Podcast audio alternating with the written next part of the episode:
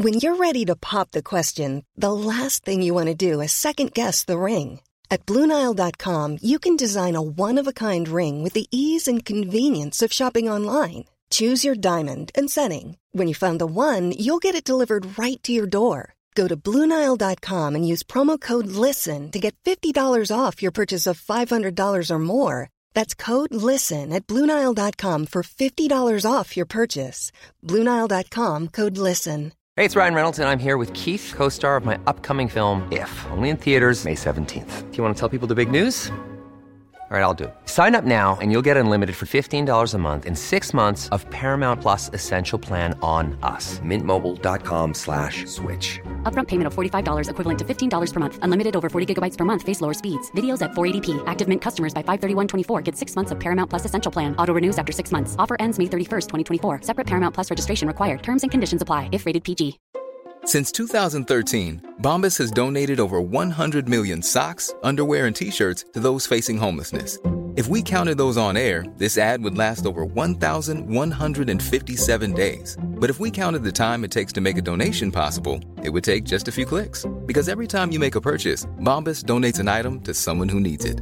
Go to bombas.com slash ACAST and use code ACAST for 20% off your first purchase. That's bombas.com slash ACAST, code ACAST. سلام. من ایمان نژادت هستم. میزبان شما در رافکست. شما دارید با تقریبا یک ماه تأخیر این اپیزود رو میشنوید و خب همه هم دلیلش رو می‌دونیم که چی بوده. توی این روزهایی که داریم سپری می‌کنیم اتفاقات تلخ و ناگواری افتاده که جا داره من به شخصه با تمام کسانی که در این مدت صدمه دیدن و با خانواده جانباختگان این اتفاقات ابراز همدردی کنم و براشون آرزوی صبر دارم واقعا. ولی من فکر می‌کنم در این شرایطی که الان قرار داریم بیشتر از گذشته نیاز به مرور تاریخ داریم. چون تک تک این لحظات در طول تاریخ بارها و بارها و بارها اتفاق افتاده. و خوبه که با مرورشون از اشتباهاتی که انجام شده درس بگیریم و مسیر درست رو انتخاب کنیم. من فکر می‌کنم رسالت رافکست هم همین باشه. یعنی بیان تاریخ بیان ناگفته های تاریخ مرورشون و جلوگیری از اشتباهاتی که رخ داده اینجوری شاید بتونیم به مسیر سربلندی برسیم. در نهایت برای تک تکتون آرزوی سلامتی دارم و امیدوارم که ایرانمون رو همیشه سربلند ببینیم.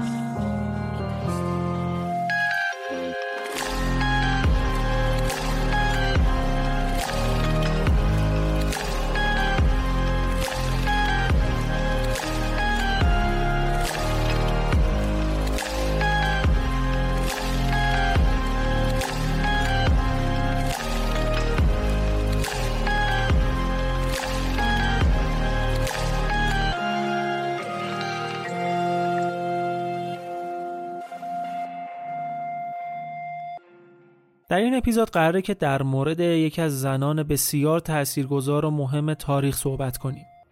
کسی که به عنوان اولین فیلسوف و ریاضیدان زن تاریخ ازش یاد میشه و زندگی بسیار پرچالشی در تقابل با جامعه و کلیسا داشته.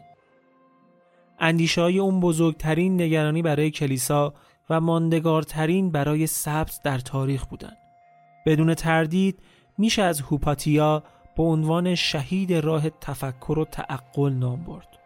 انسانی که به هیچ عنوان حاضر نشد زیر فشار و تهدید کلیسا از اندیشهایی که داشت عقب بکشه و تا لحظه آخر به اون چه اعتقاد داشت عمل کرد. اپیزود 53 هوپاتیا.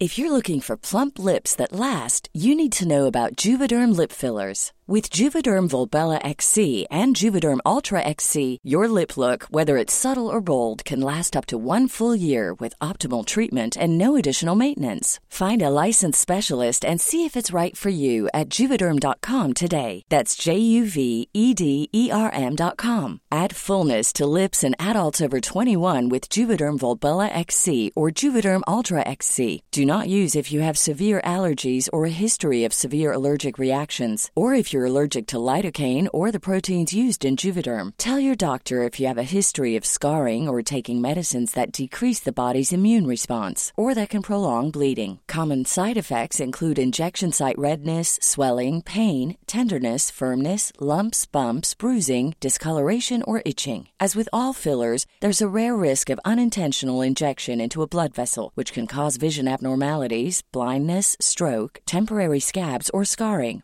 For full important safety information, visit juvederm.com. Ready to pop the question? The jewelers at BlueNile.com have got sparkle down to a science with beautiful lab grown diamonds worthy of your most brilliant moments. Their lab grown diamonds are independently graded and guaranteed identical to natural diamonds, and they're ready to ship to your door. Go to Bluenile.com and use promo code LISTEN to get $50 off your purchase of $500 or more. That's code LISTEN at Bluenile.com for $50 off. Bluenile.com code LISTEN.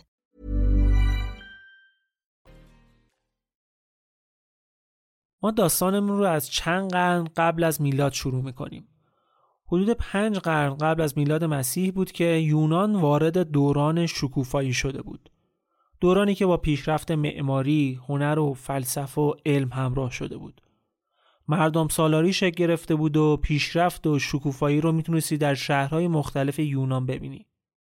دور دور فیلسوف و ریاضیدان و شاعر و هنرمند بود. فیساغورس و سقراط و افلاتون و ارسطو و اپیکور ثمره های این تمدن بودند. این دوران قرنها تا بعد از میلاد مسیح هم ادامه داشت و یونان را به یکی از قطبهای فرهنگ و تمدن دنیا تبدیل کرد. یکی از این اندیشمندان پس از میلاد هوپاتیا بود. فیلسوف و ریاضیدان برجسته ای که آخرای قرن چهارم در اسکندریه مصر سرکلش پیدا شد. اسکندریه اون موقع به نوعی مرکز دانش و فرهنگ و آموزش بود و بسیار تحت تاثیر فرهنگ یونانی بود. شهری بود که اسکندر مقدونی چهار قرن قبل از میلاد مسیح و بعد از فتح مصر گسترشش داده بود و به عنوان پایتخت انتخابش کرده بود. تمام خواستش هم این بود که این شهر را به مرکز علم و فرهنگ دنیا تبدیل کنه. به خاطر همینم بود که بعد از مرگش جانشینانش تلاش کردند که این خواسته را برآورده کنند و یکی از مهمترین کارهایی که کردند این بود که کتابخونه بسیار بزرگ اسکندریه را ساختند. اینجا تو پرانتز بگم که مقدونیه در دوران باستان یک حکومت مستقل بوده و مرزهاش در طول تاریخ بسیار جابجا شده. هر جا رو که اسکندر می‌گرفت مثل ایران و مصر و اروپا تحت حاکمیت مقدونیه در می. این حکومت بعدها و قبل از میلاد تحت حاکمیت امپراتوری روم در اومد. در قرن پنجم با فروپاشی امپراتوری روم تبدیل شد به بخشی از امپراتوری بیزانس و الان هم بخشی از اون حکومت باستانی به عنوان استانی در یونانه و یه بخش کوچیکش هم به عنوان کشور مقدونیه شمالی در اروپا شناخته میشه و جالبه بدونید که با اینکه زبان و فرهنگشون بسیار شبیه یونانی ها بود ولی از نظر نژادی با هم تفاوت داشتن و یونانی به حساب نمی اومدن. بریم سراغ داستان خودمون. کتابخونه اسکندریه توسط معلمی که از نقاط مختلف دنیا کتاب جمعآوری می‌کرد ساخته شد. حدود 300 سال قبل از میلاد بود که ساختش رو شروع کردند. در واقع این مجموعه یک معبد بزرگ بود که برای تقدیم به الهه های یونانی ساخته شد و بعدش به مکانی برای آموزش و تدریس تبدیل شد. اسم این معبد موسیوم بود که به معنی خانه الهه هاست که به الهه های یونانی گفتم تقدیم شده بودش. این معبد جایی بود که تقریبا بیشتر زندگی هوپاتیا اونجا سپری می‌شد. مکان دقیق این معبد الان مشخص نیست ولی چیزی که باستان شناسان می‌دونن اینه که تقریبا 700 سال پابرجا بوده. از سال 300 قبل از میلاد تا 400 سال بعد از میلاد مسیح. میشه گفت یه جورایی پایان عمرش با پایان زندگی هوپاتیا تقریبا یکشی بوده. موسیوم و ساختمون های اطرافش به شکل یک مجموعه به بزرگترین کتابخونه جهان تبدیل شده بودند. کتابخونه اسکندریه. حالا ماجرای کتاب هایی که اونجا جمع می شدن هم جالبه. یه بخششون که اهدایی بودن، بخششون به همت امپراتوری جمع بازنویسی شده بود، ولی بخشی از اون رو هم عملا میدزدیدن. کشیایی که وارد اسکندریه می شدن و تفتیش می‌کردن و احیانا اگر کتابی تو کشتی بود ضبطش می‌کردن. یا مسافرانی که وارد شهر می شدن اگه کتابی همراهشون بود ازشون می گرفتن یه نسخه از روش می نوشتن و بهشون برمیگردوندن به هر حال هرچه که بود حاکمان اسکندریه تونسته بودن کتابخونه این شهر را به بزرگترین در دنیا تبدیل کنند. کتابهایی که روی پوس یا پاپیروس نوشته می شدن و به شکل تومارهای لوله‌ای نگه داشته می شدن یه عظمت خیلی بزرگی رو درست کرده بودند. حدود نیم میلیون جلد کتاب از یونان و مصر و هند و ایران که هر کدوم به نوعی مهد علم و فرهنگ بودن اونجا نگهداری می‌شد. این معبد و کتابخونش خانه اصلی دانشمندانی بودند که در فلسفه، ستاره شناسی، پزشکی، ریاضیات و هندسه پژوهش می‌کردند. اسکندریه یه بنای مهم دیگه هم داشت. فاروس یا فانوس دریایی اسکندریه که یکی از عجایب دنیا به شمار میره. این فانوس دریایی در واقع یه برج در جزیره فاروس بود که بالاش آتیش روشن می‌کردن تا شبها کشتیها بتونن راه بندر رو پیدا کنن. اسم فانوس هم از اسم همین جزیره یعنی فاروس گرفته شده و روی ساختمون هایی که برای این کار استفاده می‌شد گذاشته بودن. حالا زندگی هوپاتیا در شهر اسکندریه با حکومت رومی ها بر مصر همراه شده بود. قبل از اون در زمان حکومت بطلموسیان که جانشینان مصری اسکندر در این کشور بودند شهرهای مصر شرایط چندان خوبی نداشت مالیات های سنگین، فساد و کشداری که درباریان برای قدرت را انداخته بودند هرج و مرج خیلی زیادی درست کرده بود. قتل پدر و مادر برای جانشینی و حتی کشدار فرزن ها توسط ملکه ها برای جانشینی بچه های خودشون خیلی مرسوم شده بود.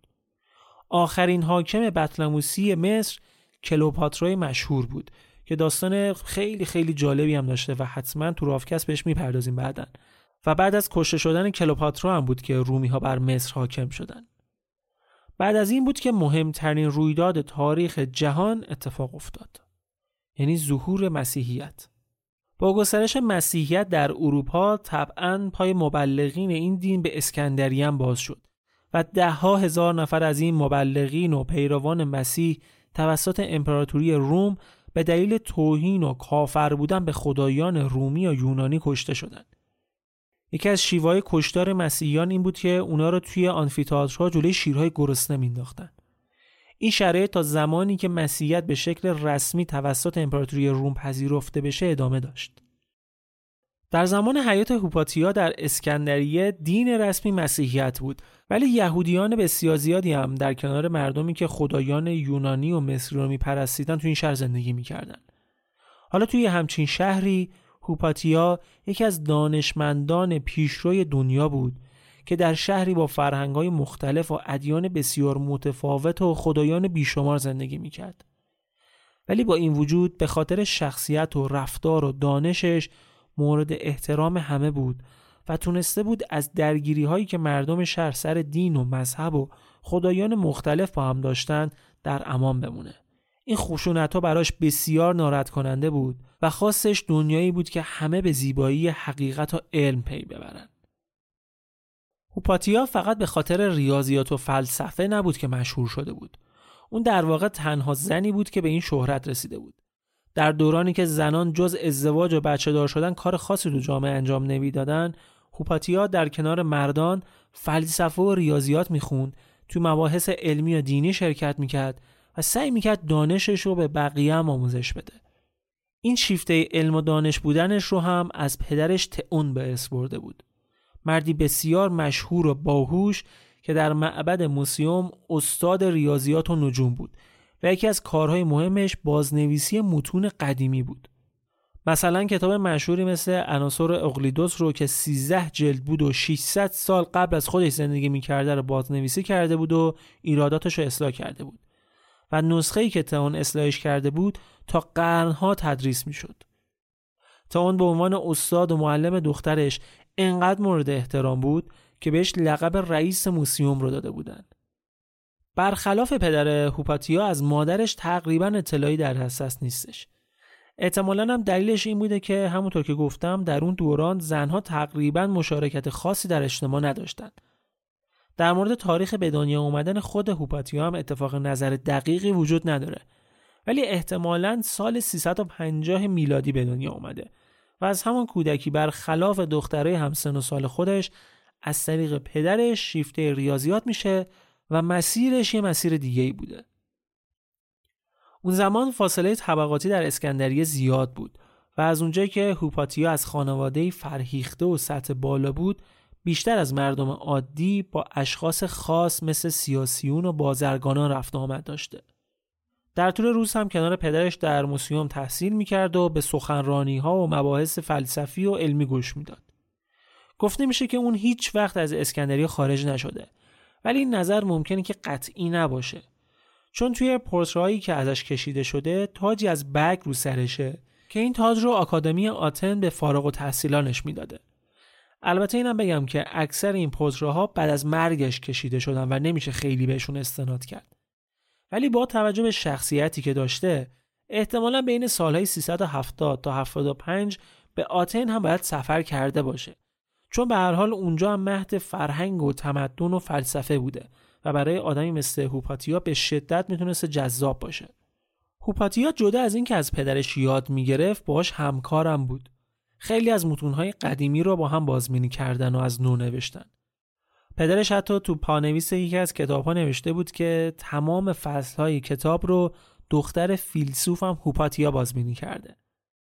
در مورد نبوغش جا نوشته که هوپاتیا در دانش داره ازش جلو می‌زنه و دیگه چیزی برای یاد دادن بهش نداره. یه سری از کتابهایی که این دو نفر با هم بازبینی کردن هنوزم وجود داره ولی از خود هوپاتیا مستقلا آثاری در دسترس نیستش. خیلی با قاطعیت نمیشه گفت که چه بلایی سر این کتاب ها بقیه کتاب های کتابخونه اسکندری اومده. احتمالا یه بخش زیادیش توی حمله رومی ها در آتش سوخته و بخشش هم توسط مسیحی ها از بین رفته. که جلوتر داستانش رو براتون میگم. یه نکته جالب در مورد هوپاتیا و پدرش تفاوت دیدگاهشون در علم بوده. پدرش تئون خیلی به جنبه های اساتیری فرهنگ یونان توجه می‌کرد. از اینا بود که اعتقاد داشت با ستاره شناسی و بررسی طبیعت میشه آینده جهان رو پیش بینی کرد. برعکس دخترش دنبال شواهد علمی و بررسی های دقیق بود. حتی ظاهرا دستی هم در ساخت و اختراع وسایل مهمی داشته. از هوپاتیا به عنوان یکی از کسانی که در اختراع استرلاب مسطح برای رصد ستاره ها و سیاره ها چگالی سنج و هیدروسکوپ برای دیدن اجسام زیراب نقش داشتن یاد می‌کنن البته بعضی از این ابزارها قبل از هوپاتیا هم وجود داشتند ولی ظاهرا هوپاتیا تونست اونها رو کاملتر کنه. اون زمان تو اسکندریه بیشتر مسیحی ها فقیر و بیسواد بودن و خیلی برای تحصیل و آموزش اهمیت قائل نبودن. ولی یه گروهی از غیر مسیحیان آموزش رو خیلی مهم می‌دونستند تقریبا به جز هوپاتیا تمام دانشگاهیان شهر هم مردهایی بودند که یک ردای بلند رو دوششون مینداختن و با اون ردا از بقیه قابل تشخیص می‌شدن. اتفاقا هوپاتیا هم از همین ردا یا شنل ها استفاده می‌کرد و تو سخنرانی ها و گرد های سطح شهر هم شرکت می‌کرد. سخنرانی هایی که مخاطبان اصلیشون باز همون مردها بودن. هوپاتیا به خاطر تیزهوشیش رفتار و برخورد خوبش و زیباییش بین مردم خیلی محبوب بود تو نوشتهای قدیمی اون را شبیه به الهه یونانی آتنا توصیف کردند صورتی زیبا با موهای بلند و موجدار و پوستی سفید و شفاف سقرات مورخ که هم دوره اون بوده نوشته که بیشتر شاگردانش عاشق و شیفته زیباییش می شدن. پیشش می اومدن حتی ازش خواستگاری هم می کردن. ولی اون هیچ وقت به این درخواست اهمیت نمی‌داد و تمرکزش روی آموزش و تحقیقاتش بود و هیچ وقت هم ازدواج نکرد. این سقرات مورخ رو با اون سقرات مشهور و فیلسوف اشتباه نگیرید فرق دارن با هم. اون انقدر در ریاضیات پیشرفت کرد که تبدیل به پیشروترین ریاضیدان دنیا شد. در فلسفه هم به همین شکل یکی از مطرح ترین آدم ها بود و حدود سال 400 میلادی رسما شد رئیس مدرسه افلاتونی در شهر اسکندریه. این مدرسه با مدارس معمولی فرق داشت و در واقع محفلی بود برای اینکه فیلسوفان همفکر که افلاتون را ستایش می‌کردند دور هم جمع بشن. در واقع مدرسه فیزیکی نبود. اینا بیشتر در موسیوم یا خونه هوپاتیا دور هم جمع می شدن ازش آموزش می‌دیدن که بینشون فرزندان با نفوذترین افراد شهر و حتی مسیحیان هم بودن. هوپاتیا 800 سال بعد از افلاتون مکتبش رو تعلیم می‌داد و افکارش رو زنده نگه می داشت. خیلی کوتاه بخوام در حد دو سه جمله در مورد مکتب افلاتونی و دیدگاهشون نسبت به جهان بگم. اینه که افلاتونیان معتقد بودن که این جهان سلسله مراتبی داره که عالم ماده پایین ترین رده اونه یعنی دنیای ما. و این جهان ما پرتوی از ذاتی برتر از عالم وجوده. ذاتی که هیچ اسم و صفتی نمیشه براش قائل بود و یک نیروی برتر به حساب میاد. حالا دیدگاه خود افلاتون در مورد دموکراسی هم خیلی جالب بوده. بد نیست بدونید. افلاتون اعتقادی به دموکراسی نداشت به اون صورت و اون رو حکومت افراد نادان بر مردم می‌دونست. می‌گفت نباید به نظر اکثریت توجه کرد. حکومت رو باید به افراد خردمند سپرد نه مردم عادی. حالا این افراد خردمند کیا بودن؟ فیلسوفان. از نظرش فقط فیلسوفانن که عقلانی فکر می‌کنن نه مردم عادی که درگیر هوس و احساساتن. البته هوپاتیا و بقیه افراد مدرسه نو افلاتونی بودن اینا روی علوم تجربی، ریاضیات، های علمی، های منطقی و بررسی شواهد تاکید داشتند. چیزایی که افلاتونیان قدیم کمتر بهش بها می‌دادند. چه اشتراکشون با مسیحیان هم این بود که به وجود یک قدرت برتر، یک ذات برتر اعتقاد داشتند. البته با این وجود هنوزم بسیاری از نوافلاتونیا مسیحی نبودند و به خاطر پرستش خدایان رومی و یونانی کافر به حساب می اومدن. خود هوپاتیا مشخصا به تفکر منطقی و اندیشه‌ای اعتقاد داشت که بشه باهاش قوانین طبیعت رو درک کرد. او می‌گفت که داشتن شواهد علمی باعث افزایش دانش آدم میشه. نوع تدریس خودش هم به شیوه افلاتون پرسش و پاسخ بود. می‌گفت از راه پرسشه که میشه به جواب رسید. یه جمله معروف داشت که می‌گفت حق اندیشیدن را برای خودتان حفظ کنید چون حتی اندیشه اشتباه به مراتب بهتر از نیندیشیدن است. تو دورانی که تعداد خیلی کمی از دختران شانس تحصیل داشتن اون از حق تحصیل و آموزش تمام کودکان چه دختر و چه پسر دفاع می کرد و با آموزش داستانهای اساتیری و اسطوره های باستانی و قصه های جن و پری به کودکان خیلی مخالف. می‌گفت داستان ها باید به عنوان داستان بیان بشن. اسطوره ها به عنوان اسطوره شناسونده بشن و معجزه ها به عنوان خیال های شاعرانه. آموزش توهم به عنوان حقیقت یه پدیده وحشتناکه. ذهن کودک اینها رو میپذیره و بعدها باید با یه درد جانکاه از شهرشون خلاص بشه. شما ببینین آدم چقدر از زمان خودش جلوتر بوده و چه طرز فکری داشته. هوپاتیا در مورد تفاوت حقیقت و باورهای افسانه‌ای میگه مردم برای موهومات سریعتر وارد جنگ میشن چون دسترسی ناپذیرن و نمی‌تونی تکذیبشون کنی. ولی حقیقت نوعی دیدگاهه که تغییر پذیره. یعنی چی؟ یعنی ذهن اون آدم ها نمی‌خواد حقیقت رو قبول کنه چون این چیزی که الان برای ما حقیقت به حساب میاد ممکنه در آینده رد بشه یا تغییر کنه و این برای آدم متعصب درد داره. پس بهترین کار اینه که جای تحقیق در مورد سیاره ها و کهکشان ها و مدار حرکتشون به قولهای اعتقاد داشته باشی که زمین رو روی دوششون نگه داشتن. چیزی که یونانیان بهش اعتقاد داشتن. اگر هم کسی اومد بهت گفت که کی همچین حرفی زد و همچین چیزی نیست بگی اگه باورت نمیشه خودت برو ببین. هوپاتیا یه شاگردی داشت به اسم سونسیوس که با تعاریف اون موقع کافر به حساب می اومد. ولی این آدم بعدها مسیحی شد و به یکی از اندیشمندان مسیحی آتن تبدیل شد که به تسلیس اعتقاد داشت. یعنی معتقد بود که خدا در عین یگانه بودن ذاتش در سه شکل خدای پدر، خدای پسر که حضرت عیسی باشه و روح القدس پدیدار شده و هر ستای اینها همون خدای یگانه هستند. این یه تعریف ساده و کوتاه از تسلیسه که اساس اعتقاد مسیحیان هم هست. این شخص با اینکه حالا مسیحی شده بود ولی همچنان برای هوپاتیا احترام زیادی قائل بود و همیشه توی جمعهای مختلف بین مسیحی ها ازش تعریف و تمجید می‌کرد. می‌گفت آتن امروزه به جز یه سری اسم هیچ چیز جدیدی نداره ولی مصر هوپاتیا رو داره که به خاطر خردش در مسیر شکوفایی قرار داره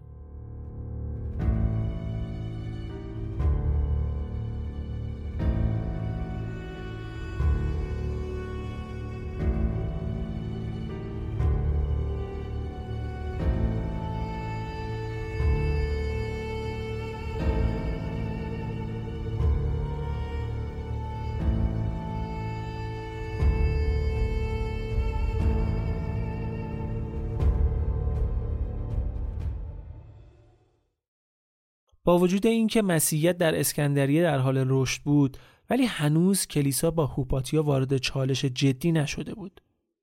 صحبتاش از نظرشون کفرآمیز بود ولی بیشتر تمرکزشون رو درگیری هایی که با یهودیان و پیروان خدایان روم یا یونانی داشتن بود.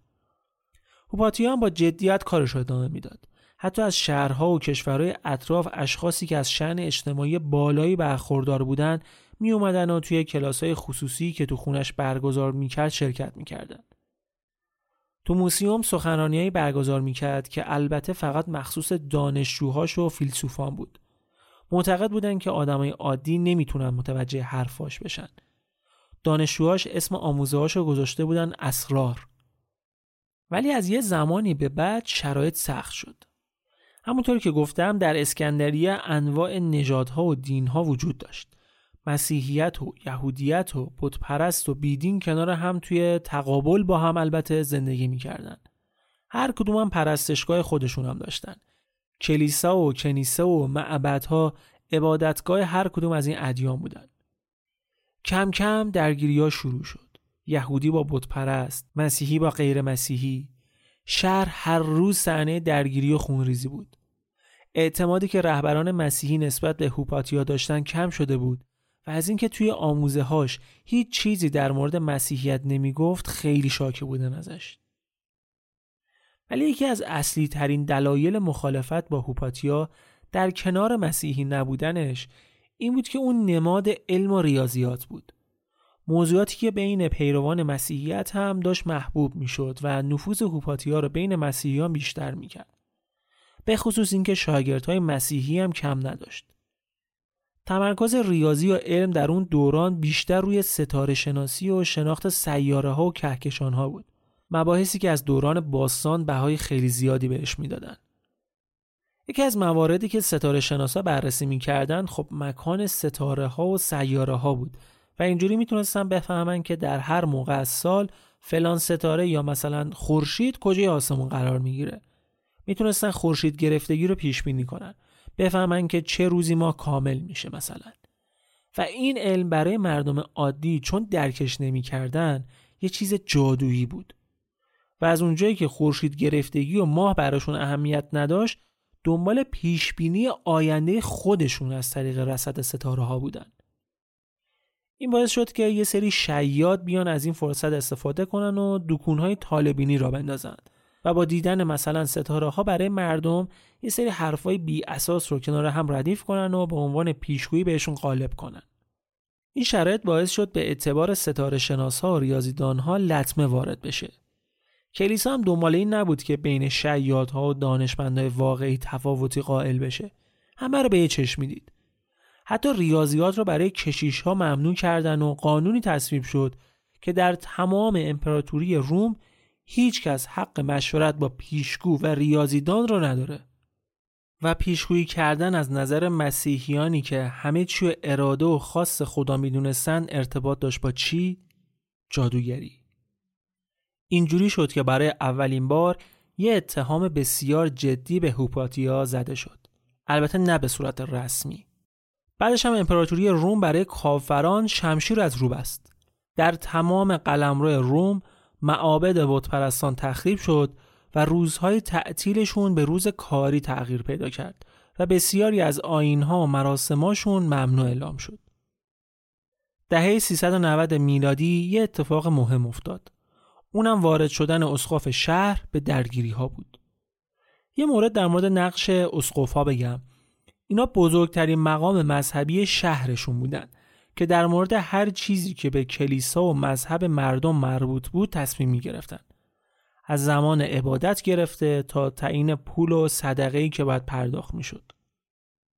اسقف اسکندریه که تلاش خیلی زیادی برای سرکوب غیر مسیحیان و به خصوص بود پرستا می کرد نامنگاری هایی با امپراتور روم انجام داده بود و درخواست کرده بود که اجازه تخریب معابد بتپرستان و اخراجشون از شهر رو بهش بدن. که حالا جواب اون نامم اومده بود و قرار بود که در میدان شهر نظر امپراتور در مورد بتپرستان و کافران و معابد و نیایشگاهانشون برای مردم خونده بشه. پیک امپراتوری تومار لوله رو باز می‌کنه تا پاسخ امپراتور رو بخونه. جمعیت همه ساکت شدن که صدا به صدا برسه. مسیحیایی که منتظر اون خبر خوبه بودن دور هم جمع شده بودن و بودپرستا هم اطرافشون با یه فاصله ای نگران و مضطرب منتظر وایساده بودن. دستور امپراتور خونده شد. پرستش خدایان دروغین ممنوع است. عبادتگاه های این چنینی و تصاویر خدایان دروغین باید ویران شود و تمام نمادهای آنان می توانند مصادره و فروخته شوند و اواید حاصل از فروش فلزات قیمتی آنها برای بهبود زندگی شهروندان فقیر استفاده شود.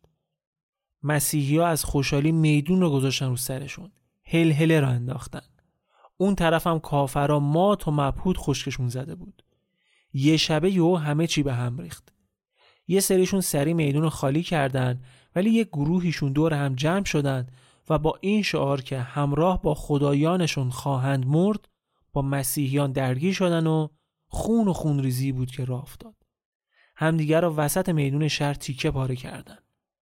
این وسط دانشمندان و عالمان شهر بیشتر از هر چیزی نگران معابد و کتابخونه های ارزشمند اسکندریه بودند.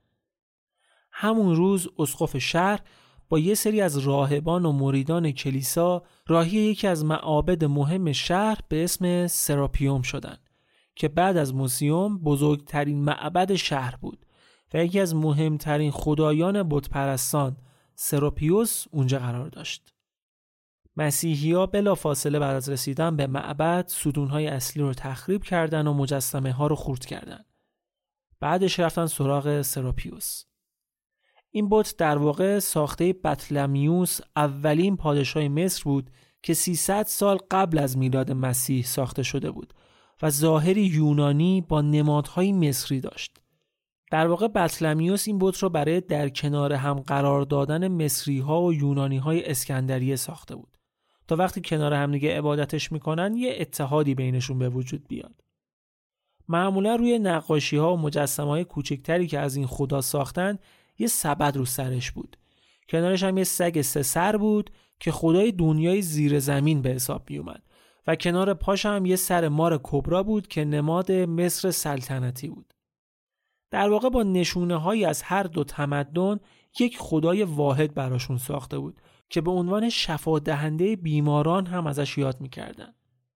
حالا وقتی نوبت به تخریب این بت رسید خود مسیحی ها دست پاشون میلرزید. هنوز با وجود اعتقادشون به مسیحیت میترسیدن که به خدایان آسیب بزنن. لحظه آخر یه داوطلب میاد و با یه پتک ضربه محکمی به سر این بت می‌زنه. میشکونتش. اینجا دیگه بقیه هم ترسشون میریزه و با هر ابزاری که داشتن شروع می‌کنن به تخریب بقیه مجسمه ها. بعد از تخریب معبد و از بین رفتن بسیاری از کتابهای ارزشمندش مجسمه سروپیوس رو آوردن بیرون و توی کوچه خیابونهای شهر کشیدنش رو زمین. مسیحیات جشن گرفته بودن و بودپرستا شکه شده بودن. میگن همون روز هزاران نفر از کافران وقتی خداشون رو توی اون وضعیت دیدن مبهوت قدرت مسیحیت شدن و مسیحی شدن. به دستور اسقف مجسمه سراپیوس رو در تمام اسکندریه گردوندن تا قدرتشون رو به رخ بکشن. هدف اسقف از این کار ترسوندن غیر مسیحیان و تحت فشار قرار دادن کسانی مثل هوپاتیا بود تا مسیحی بشن. بعدش هم دستور داد تا فلزات با ارزش این معبد رو ذوب کردند و برخلاف دستور امپراتور جای اینکه خرج فقرا کنه باهاش نمادهای مسیحی ساخت و توی کلیساها ازش استفاده کرد. بعضیاش هم به جای پول سکه به فقرا داد. حتی از اینم تندتر رفت و جای معبد تخریب شده که نمادی از نیایشگاه بتپرستان بود یک کلیسا ساخت و اسمش رو کلیسای یحیای تعمید دهنده گذاشت. یحیی کسی بوده که طبق متن کتاب مقدس مسیح رو در آب رود اردن قصد تعمید داده. بعدش هم از یه سری نمادهای بتپرستی برای تزیین کلیسا استفاده کردند ولی به شکلی که توهینآمیز و تمسخرآمیز بود. این کار خیلی برای بتپرست و سنگین بود. باعث یه شورش بزرگ در تمام شهر شد که اون با خون و خونریزی آخر به نفع مسیحی ها تموم شد. زمانی که سراپیون تخریب شد هوپاتیا احتمالا سی ساله بوده. ولی هنوز هیچ حمله ای مستقیما علیه خودش انجام نشده بود. و حتی هنوز هم مورد احترام مردم شهر بود. هنوز مسیحیان برای آموزش بچه هاشون استخدامش می‌کردن.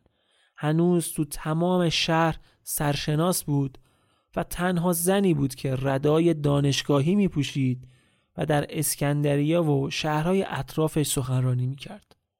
خونش تبدیل شده بود به محلی برای تدریس دانشجوهاش و تقریبا همه شهرم می دونستن که خونش کجاست. سالها به همین منوال گذشت و سال 412 اسقف مشهور اسکندریه با افتخار خراب کردن معابد بتپرستی و نمادهاشون مرد.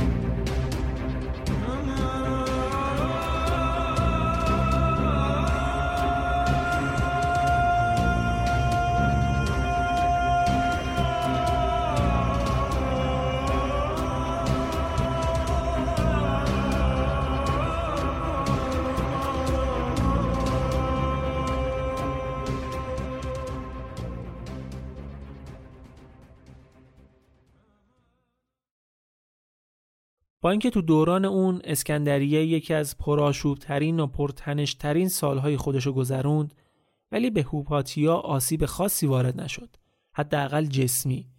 وگرنه همون خراب شدن معابد و از بین رفتن کتابهای با ارزشش براش یه درد بزرگ بود. البته دلیلش می‌تونه سونسیوس همون شاگرد قدیمیش باشه که انقدر در کلیسا رشد کرده بود که شده بود اسقف لیبی. این آدم گفتم که همیشه از حامیان هوپاتیا بود و هیچ وقت نمیذاشت جو کلیسا علیه معلم قدیمیش بشه. به محض اینکه کسی می اومد از هوپاتیا بد می‌گفت در نقش یک حامی بزرگ ازش طرفداری می‌کرد. بعد از مرگ اسقف برادرزادش سیریل جانشینش شد. یک جانشینی بسیار پرحاشیه. سیریل یه رقیبی داشت که به زحمت تونست شکستش بده و جانشین عموش بشه و بعد از اسقف شدن هم اولین کاری که کرد این بود که تمام کلیساهایی رو که از رقیبش حمایت می‌کردن و بست. سیریل آدمی بود که همون رویه اموش رو پیش گرفت ولی آتیشیتر و تندتر و جاه طلبانه تر. می‌خواست خیلی فوری بساط کفر رو از اسکندریه جمع کنه. حتی یهودی ها هم از دید اون دشمن مسیحیت حساب می شدن و به چشم تهدید بهشون نگاه می کرد. خیلی هم قدرت طلب بود و دنبال این بود که جدا از رهبری مذهبی کلیسا ملک و املاک شهر رو هم دستش بگیره چیزی که حاکم شهر به عنوان نماینده امپراتور جلوش وایساده بود و این جناب حاکم نه تنها از شاگردان هوپاتیا بود بلکه دوست نزدیکش هم به حساب می اومد و احتمالاً برای اداره اسکندریه هم ازش مشورت می گرفته. سیریل و مسیحیان می‌گفتن که هوپاتیا داره ذهن حاکم رو شستشون میده که جلوی نفوذ کلیسا رو بگیره. ولی خود حاکمه شخصا مخالف دخالت کلیسا در کنترل شهر بود. کلیسا حق دخالت در کنترل شهر رو نداره و باید فقط به امور مذهبی بپردازه. چیزی که باعث شد سیریل حاکم رو رقیب خودش ببینه و هوپاتیا به عنوان دوست نزدیک این رقیب یه جورایی دشمنش به حساب می اومد. دوستی هوپاتیا و حاکم خاری شده بود تو چشم سیریل. کالسکه حاکم بارها جلوی خونه هوپاتیا دیده شده بود و تو شهر هم با هم تردد می‌کردند. مسیحی هم اکثرا حامی سیریل بودند و از اون طرف هم یهودی ها و کافران حامی حاکم. هوپاتیا بین نیروی حاکمیت شهر نفوذ داشت ولی بین مردم عادی زیاد نه. خیلی باهاشون برخورد نداشت چون نه حرفشو میفهمیدن نمی‌تونستن از عهده هزینه آموزشهاش بر بیان. این مردم فقط دنبال این بودن که این درگیری ها زودتر تموم بشه و شهر تو آرامش باشه. دیگه کاری به این نداشتن که قدرت دست کی باشه.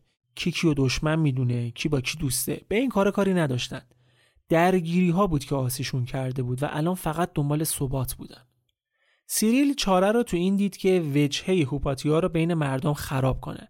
بگه اونه که باعث بانی مخالفت های حاکم با کلیساست. اون دشمن مسیحیته. دنبال این بود که به عنوان جادوگر معرفیش کنه که کار خیلی سختی هم نبود. چون گفتم که علم و نجوم و ریاضیات از نظر مردم عادی مثل جادو بود. سیریل تنها هم نبود یکی از اسقفای شهرهای مجاور هم بهش کمک می‌کرد. این آدم می‌گفت هوپاتیا کافریه که همیشه به جادو، استرلاب و آلات موسیقی علاقه من بوده و مردم زیادی را با حیله های شیطانی اخفال کرده. حتی حاکم اسکندری هم اقفال شده که انقدر به یک جادوگر بها میده. حتی اگه یه سری این حرفا رو قبول نمی‌کردن ولی پیش خودشون می‌گفتن حداقلش اینه که هوپاتیاس که نمی‌ذاره حاکم و اسقف با هم دیگه صلح کنن اون نمی‌ذاره حاکم تو مراسم های کلیسا شرکت کنه و بیشتر از مسیح یا با بت پرستا رفت آمد کنه و اونا رو توی خونش را بده. حتی تماشای مراسم تئاتر که از سرگمی های حاکم بود براشون سنگین بود. اونا می‌گفتن موسیقی فقط بعد در ستایش خداوند باشه و بس. کم کم این اتهام ها باعث شد که مردم دیگه واقعا به دید جادوگر و کافر بهش نگاه کنن. اوایل سال 415 درگیری های مذهبی در اسکندریه به اوج خودش رسید و چندین ماه تمام مسیحی ها و یهودی ها کشت و کشتار را انداخته بودند. مسیحی ها یهودی ها را شروع کننده درگیری ها می دونستن. یهودی ها می که سیریل و پیروانش یهودی ها را اعدام می و باعث این خشونت ها میشن. کار انقدر بالا گرفت که سیریل نامه‌ای به رهبران یهودی می نویسه و ازشون می‌خواد که به خشونت ها پایان بدن و صلح کنن. ولی جوابی بهش نمیدن و به جاش یه حمله جدید و عجیب رو طراحی می‌کنن. یه شب تو خیابونهای شهر داد و فریاد رو انداختن که آی مردم بیدار شید. بیدار شید که کلیسای بزرگ آتش گرفت و داره به خاکستر تبدیل میشه. مسیحی که صدا رو شنیدن دست پاچه پوشیده نپوشیده برای خاموش کردن آتیش راهی کلیسا شدند. ولی وقتی رسیدن خبری از آتیش نبود. به جاش یهودیای شمشیر به دستی را دیدن که بهشون حمله می‌کنن و همون شب خیلی هاشونو کشتن.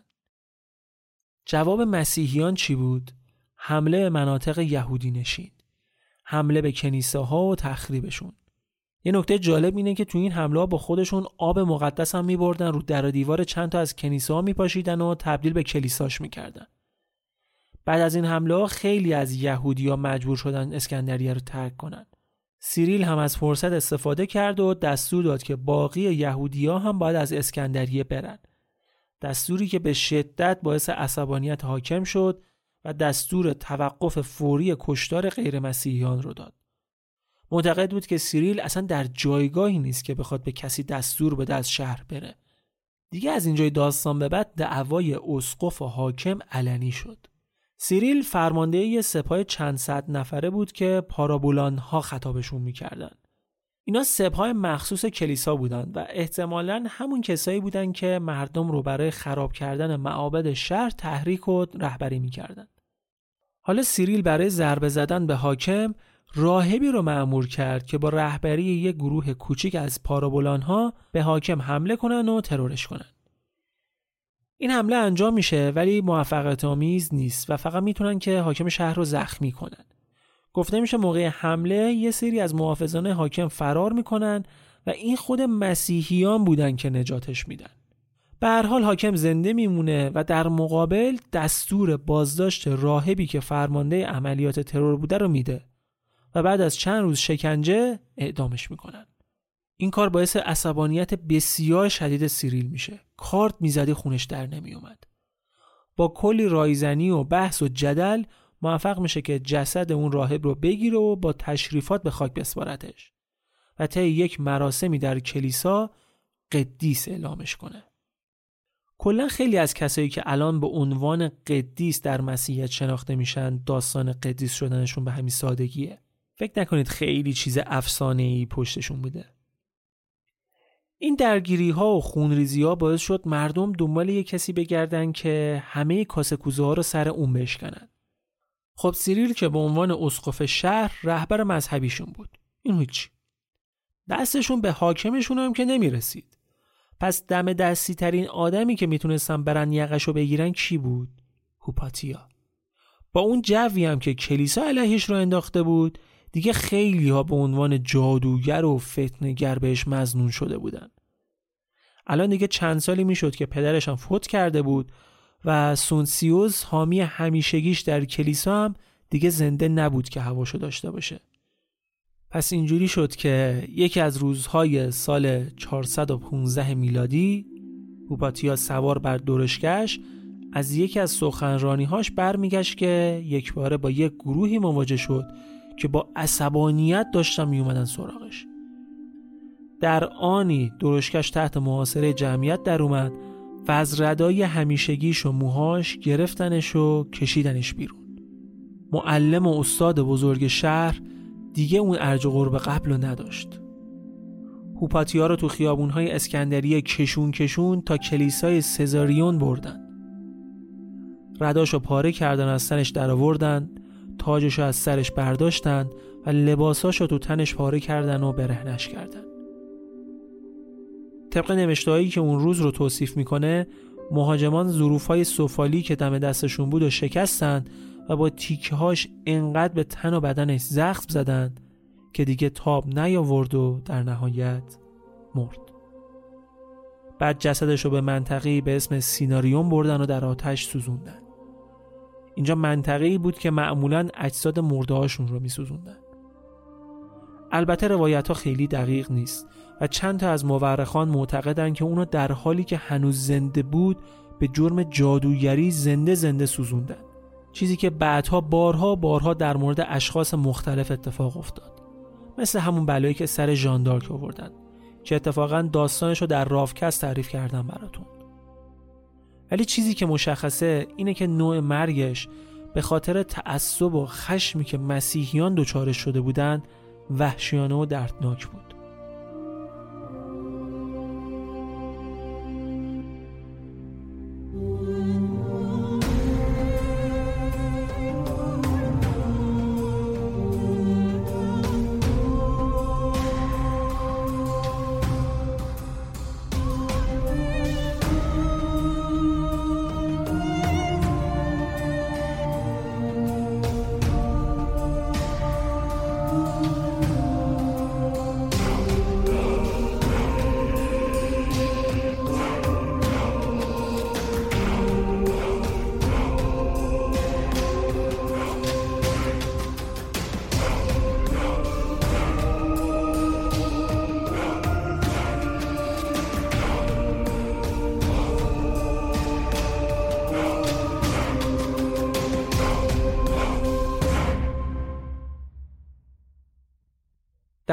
نقش سیریل به عنوان اسقف اسکندریه در این قتل حرف زیاد زده میشه. یه سری میگن اون شخصا دستور قتل داده، یه سری میگن نه، مردم از عصبانیت خودسرانه این کارو کردن. ولی هر چیزی که هست، اقدامات اون در بدنام کردن و اتهام زدن به هوپاتیا تأثیر مستقیمی در این اتفاق داشته. ضمن اینکه بعد این جریان سیریل به چیزی که می‌خواست رسیده بود. هم یکی از مشهورترین غیر مسیحیان شهر و دوست نزدیک حاکم از دور خارج شده بود. هم خود حاکم شهر اسکندریه را ترک کرد. حالا از روی ترس یا از روی انزجار از وضعیت موجود. معلوم نیست چرا.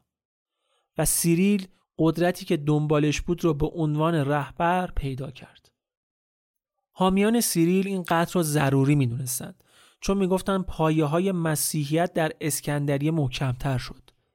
یکی از اسقفا در مورد این اتفاق نوشته مردم از سیریل ممنون بودند چون آخرین بقایای کفر رو در شهر از بین برده بود و با جادوگر خطاب کردن هوپاتیا قتلش رو توجیه می‌کرد.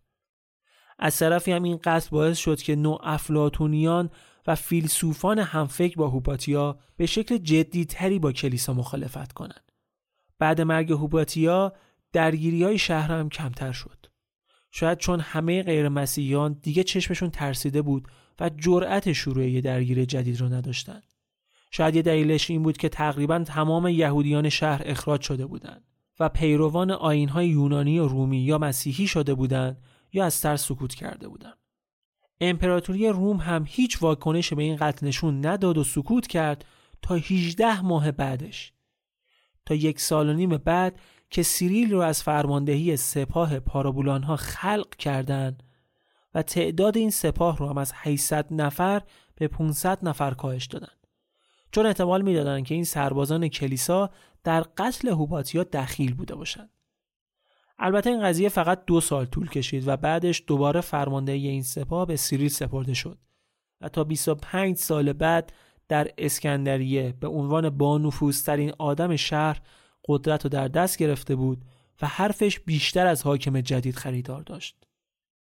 سیریل هم در نهایت سال 444 میلادی از دنیا رفت و کلیسای کاتولیک رومی اون رو به پاس خدماتش به کلیسا و مسیحیت قدیس لقب داد. حالا ما اینا رو تعریف کردیم ولی بد نیست بدونید که زندگی هوپاتیا با این همه شهرت یکی از پر رمز و رازترین هاست. چرا؟ چون به شکل عجیبی از جزئیات زندگیش اطلاعاتی در دسترس نیست. با اینکه خودش کتابهایی را نوشته بود و به پدرش هم در بازنویسی کتابهای قدیمی کمک کرده بود ولی در حال حاضر هیچ کتابی از نوشتههای اون وجود نداره. که البته خب دلیلش رو شاید بشه حد زد. کلیسا به شکل گسترده‌ای کتابهایی رو که به گفته خودش کفر آمیز بوده و ممکن بود علیه کلیسا صحبت کرده باشن از بین میبرده و میسوزونده. یا بازنگری می‌کرده. یعنی میشستن کتاب رو از اول مینوشتن و بخشایی رو که دوست نداشتن حذف می‌کردن و تغییر می‌دادن. و به احتمال خیلی زیاد این رفتار را در مورد نوشته هایی که به نوعی مربوط به رقیبانشون می‌شد هم اعمال می‌کردن دیگه مثل هوپاتیا. ولی با این وجود با همه این اتفاقات اسم هوپاتیا زنده موند.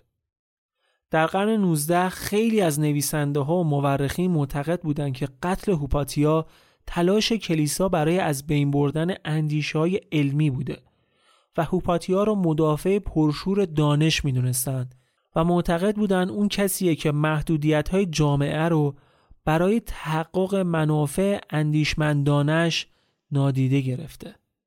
بدون شک هوپاتیا صاحب دانش وسیعی در زمینه علوم تجربی، ریاضیات و فلسفه بود و در زمانی که بخش وسیعی از دنیا با پذیرش مسیحیت حقایق علمی رو زیر سایه عقاید کلیسا بررسی می‌کردن اون زندگیش رو خرج علم کرد.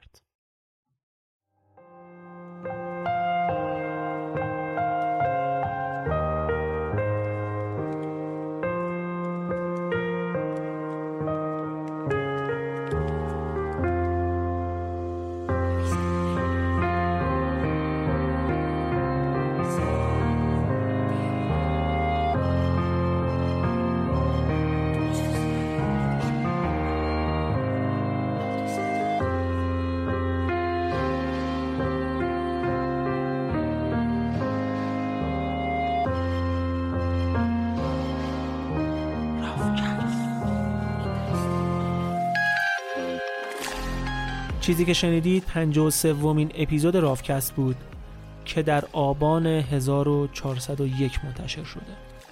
رافکست رو می‌تونید از طریق تمام اپلیکیشن های پادکست مثل Google Podcasts و Apple Podcasts و سایت رافکست rafcast.ir بشنوید. اگر از شنیدن این اپیزود لذت برید و دوست دارید که از ما حمایت مالی کنید می‌تونید از لینکی که توی توضیحات اپیزود هست استفاده کنید. از طریق همین لینک می‌تونید از خارج ایران هم با ارز یورو حمایت خودتون رو انجام بدید. البته که می‌دونید بزرگترین حمایتتون از ما معرفی کردن اپیزودهایی که دوست داشتید به بقیه است. ممنون از شما، ممنون از اسپانسر این اپیزود و آرزوی سلامتی برای تک تکتون. دم شما گرم.